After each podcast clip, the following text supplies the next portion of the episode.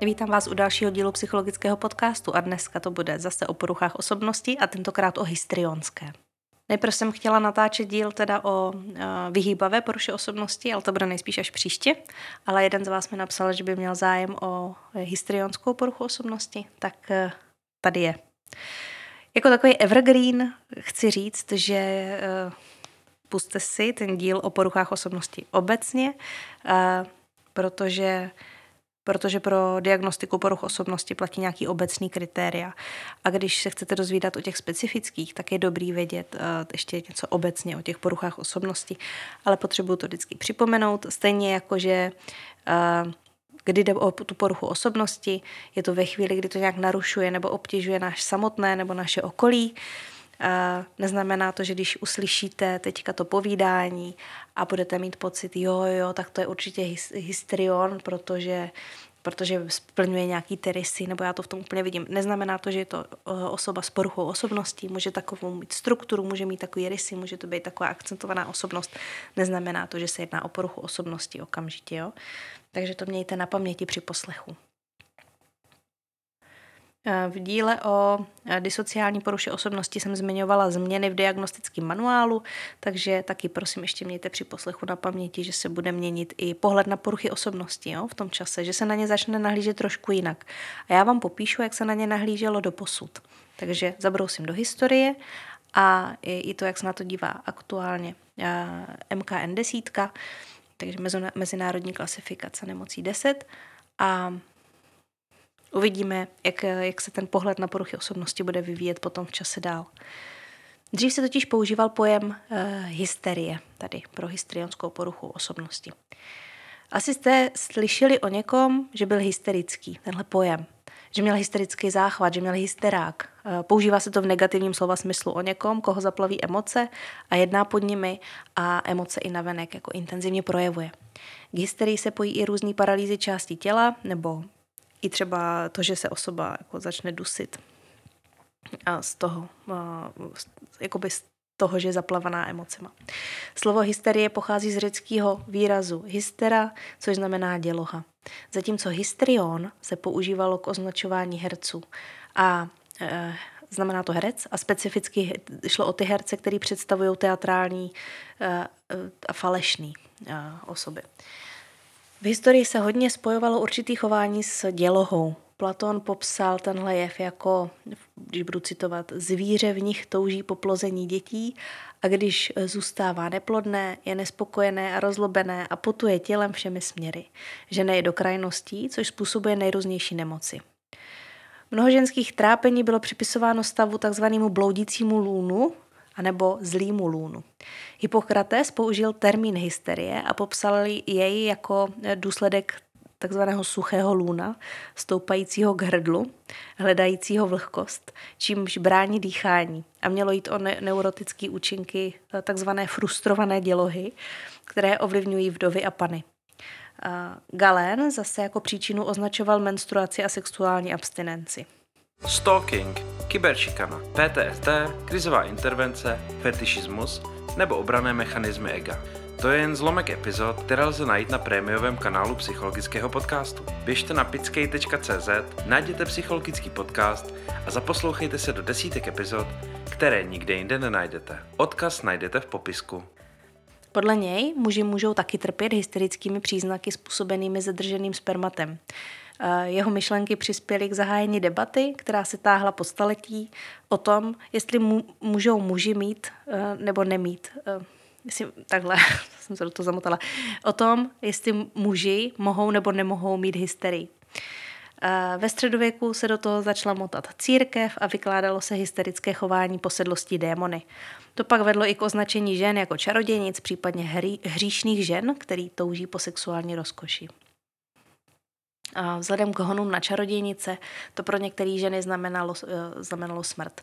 Písemný záznamy nám říkají o několika vzplanutích hysterie, z nichž nejznámější je bezesporu ta, která se odehrála ve vesnici Salem v roce 1692. Eh, Popsané příznaky byly, eh, že posedlí dívky byly, měly upřený pohled, zastřený oči, vydávali chraplavý zvuky a tlumený nekontrolo, nekontrolovaný skoky náhlý pohyby a tak dále.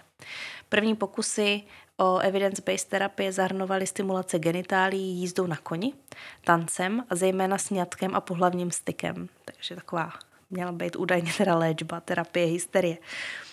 Jinak všímejte si, jak jde, jak jde o teorie o ženách, který vymýšlí muži. Po roce 1600 si začali už eh, někteří badatelé specializující se na hysterii eh, uvědomovat, že nemusí jít jenom o spojení se sexem nebo s dňáblem, ale že původ může být podle nich v mozku a že souvisí s konkrétními emocemi. Filip Pinel, který ho známe jako toho, kdo sundal uh, oko vybláznům, nebo takhle myslím se to říká, průkopních v psychiatrii, tak potom hysterii zařadil do neuróz. Někteří autoři lékařských učebnic se domnívali, že odráží psychické frustrace, které jsou přímo spojené s omezenou rolí žen ve společnosti. V roce 1859 Pierre uh, Briquet odmítl myšlenku děložního původu nemoci a považoval ji za neurózu mozku. V té době se objevovaly myšlenky, jestli souvisí častější nehody vlaků s možností, uh, že se hysterie objevuje u mužů. Během viktoriánské éry nosila většina žen v kabelce lahvičku vonící soli. Eh, ženy měly sklony omdlévat, když byly emočně rozrušené a věřilo se, že, jak předpokládal Hippokrates, eh, bloudící luno nemělo rádo štiplavý pach. A tak po přičuchnutí se vrátí na své místo, což ženě umožní obnovit to vědomí. Zlom potom přišel s Freudem. Eh, do té doby se totiž věřilo, že hysterie vzniká pro nedostatek mateřství nebo problémy s početím. A Freud řekl, že nejde o příčinu nemoci, ale až důsledek že jde o poruchu způsobenou nedostatkem tzv. Eh, libidální evoluce, eh, ta fáze, která pak určuje oidipovský komplex. A neschopnost eh, počít ehm, je teda až výsledkem, nikoli v příčinou nemoci. To znamená, že hysterický člověk není schopen plného zralého vztahu. Um, jinak teda nejznámější je asi případ pacientky Freuda Anny O. Nejspíš šlo o Bertu Pappenheimovou. A na základě jejího chorobopisu potom napsali spolu eh, s Breuerem studii o hysterii. U Anny se objevovaly ochrnutí nohy a ruky, náměsíčnictví, potíže s řečí, kdy nebyla schopná mluvit a měla halucinace. Zhoršilo se to v době, kdy jí zemřel otec. Eh, Breuerův popis její léčby Breuerův eh, popis její léčby vedl Freuda k závěru, že hysterie má kořeny v dětském sexuálním zneužívání. Mimochodem tenhle případ hodně ovlivnil psychoanalýzu. Můžete si podívat na film Nebezpečná metoda, eh, kde má jít o příběh Freuda a léčbu hysterické pacientky.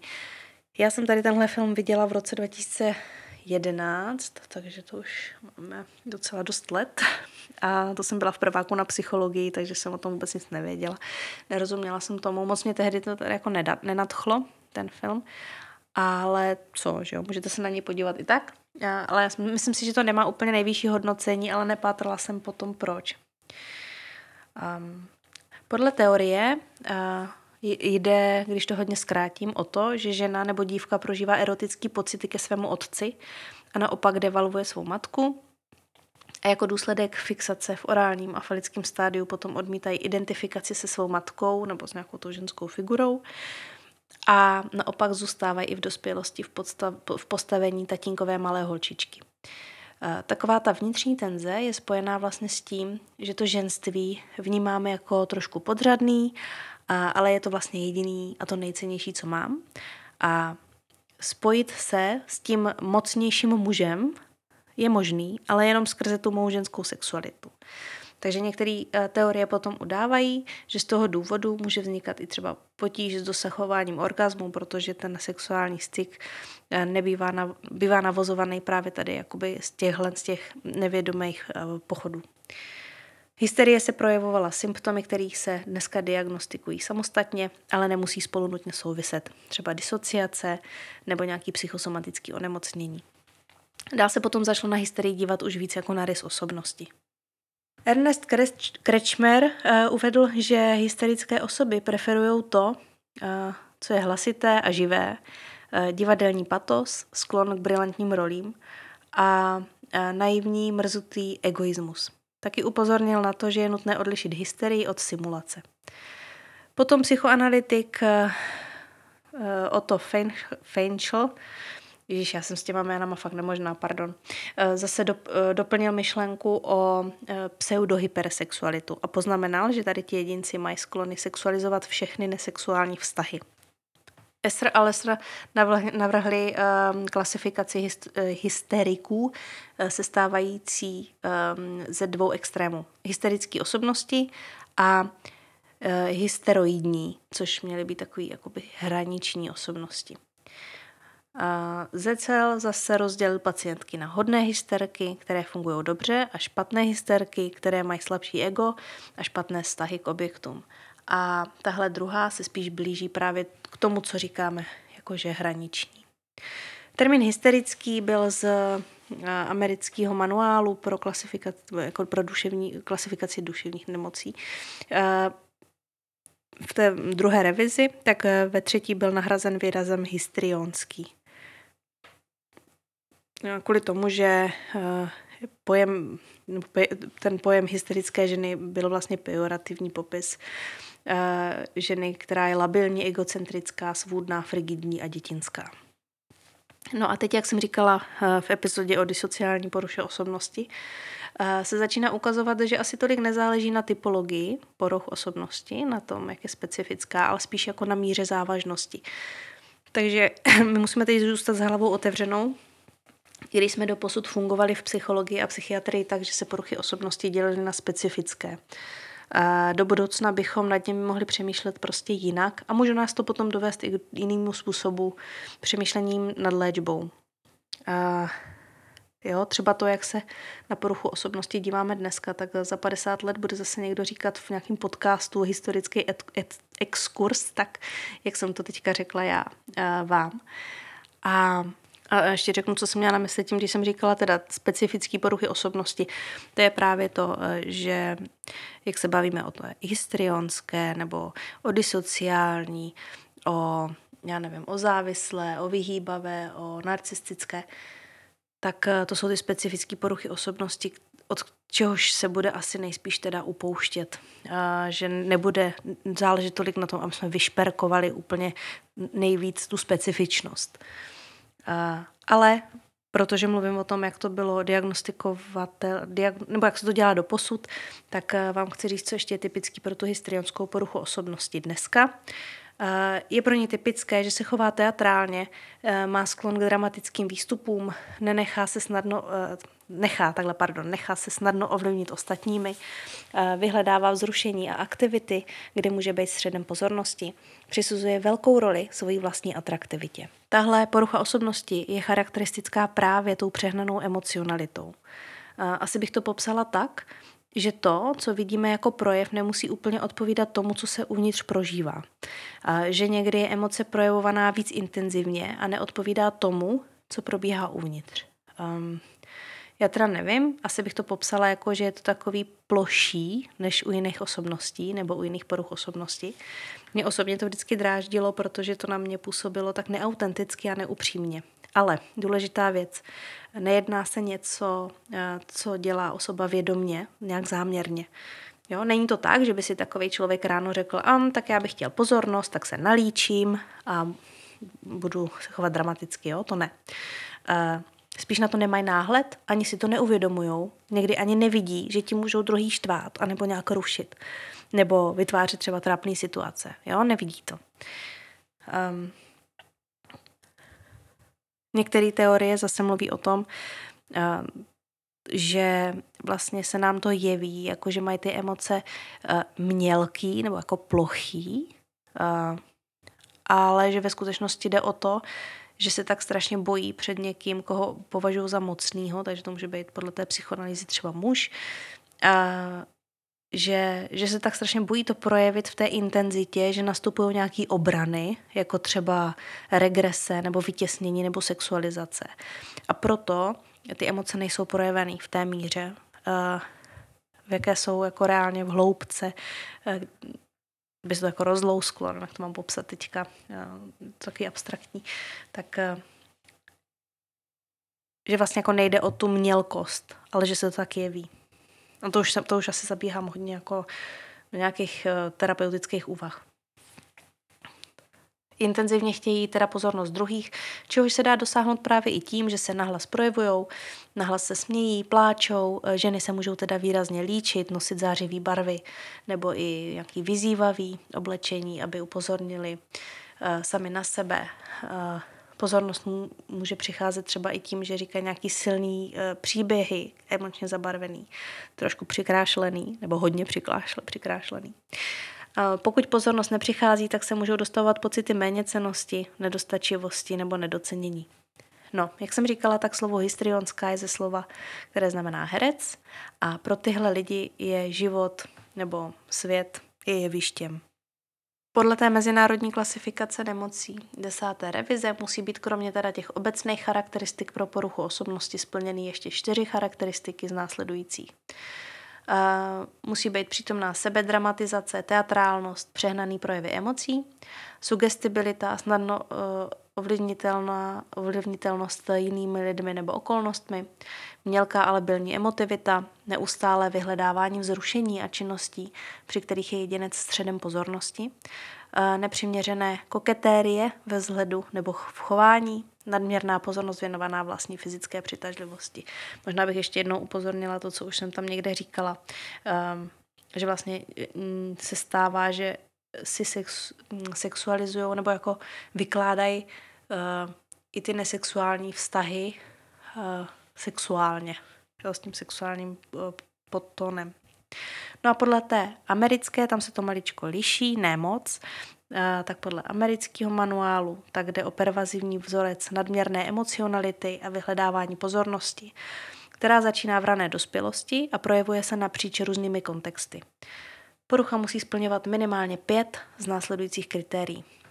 Buď, že se teda necítí dobře v situacích, kdy není středem pozornosti, při interakci s druhými se často objevuje neadekvátně sexuálně svůdně nebo se projevuje provokativní chování, Emoce se střídají uh, rychle a působí povrchně.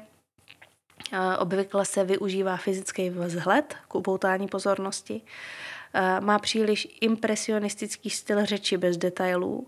Předvádí se a svoje emoce vyjadřuje teatrálně a přehnaně. Je sugestibilní, a, takže nechá se snadno ovlivnit druhýma. A, a vztahy považuje většinou za blížší, než skutečně jsou. Um, jinak teda typická obrana, už jak už jsem říkala, je regrese, takový to dětinský nebo infantilní chování, sexualizace, vytěsnění, anebo ještě ta, ta disociace.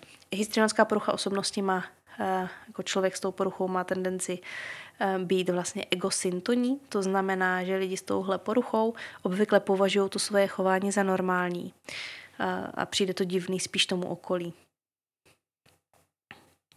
Psychoterapie se ukazuje být jako účinná, i když teda některé zdroje zase uvádí, že je neúčinná, no, tak otázkou, jak to je. Eh, dokonce se eh, uvádí, že, by může, že může být vhodná i skupinová terapie, kde je důležité, aby si ta osoba zažila pocit, že je přijímaná i tehdy, když mlčí, když tu pozornost nemá. I když na začátku to může být náročný, protože mají tendenci brát si příliš mnoho prostoru pro sebe, strhávat na sebe tu pozornost a ostatní lidi to může tam štvát. A možná si vybavíte z dílu o narcistické poruše osobnosti, že chcou být taky středem pozornosti, ale tam jde o pozornost za účelem získání obdivu a úcty. Tady, tady je to jedno, jaký druh pozornosti dostane, hlavně, že ji má. Vyléčit, vyléčit poruchu osobnosti nejde, ale, je, ale jde dobře pracovat s těma psychickýma procesama k získávání náhledu. A uvádí se většinou, že lidi, kteří mají tady tuhle poruchu osobnosti, tak v terapii dobře, dobře pracují. Funguje, když osoba získá aspoň trochu náhled na to, co může spouštět třeba to chování a tak. Možná vás napadá, jak je to u mužů. Dá se, diagnostikuje se u mužů málo, ale dá se diagnostikovat i u mužů.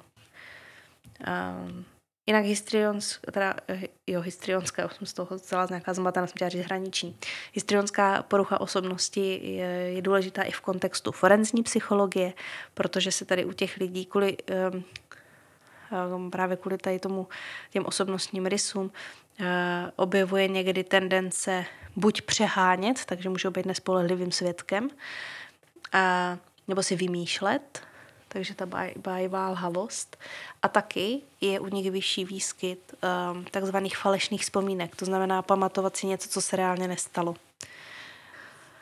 No možná bych vám ještě doporučila dvě knížky, které jsou dobré, které mě pomohly pochopit uh, ty vnitřní procesy.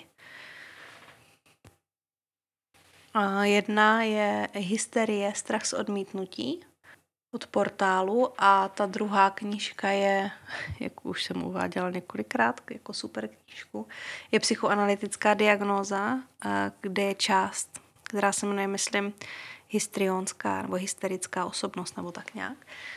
A, tak tam jsou dobře, podle mě dobře rozepsané ty procesy, které se odehrávají. A moc mě, moc mě nevyhovuje, nevyhovují ty knížky, které jsou psané z pohledu KBT, protože mě připadají takový, um, tak jak se to jeví zvenku nám, ale mě spíš zajímají ty vnitřní procesy, o kterých já jsem teda bohužel dneska nemluvila tak moc eh, dopodrobna, ale můžu si to zkusit pro vás připravit třeba jako nějaký druhý díl, nebo pro, pro ty, co vás to zajímá, tak to třeba rozvést na piky, uh, jako nějakou bonusovou epizodu navíc.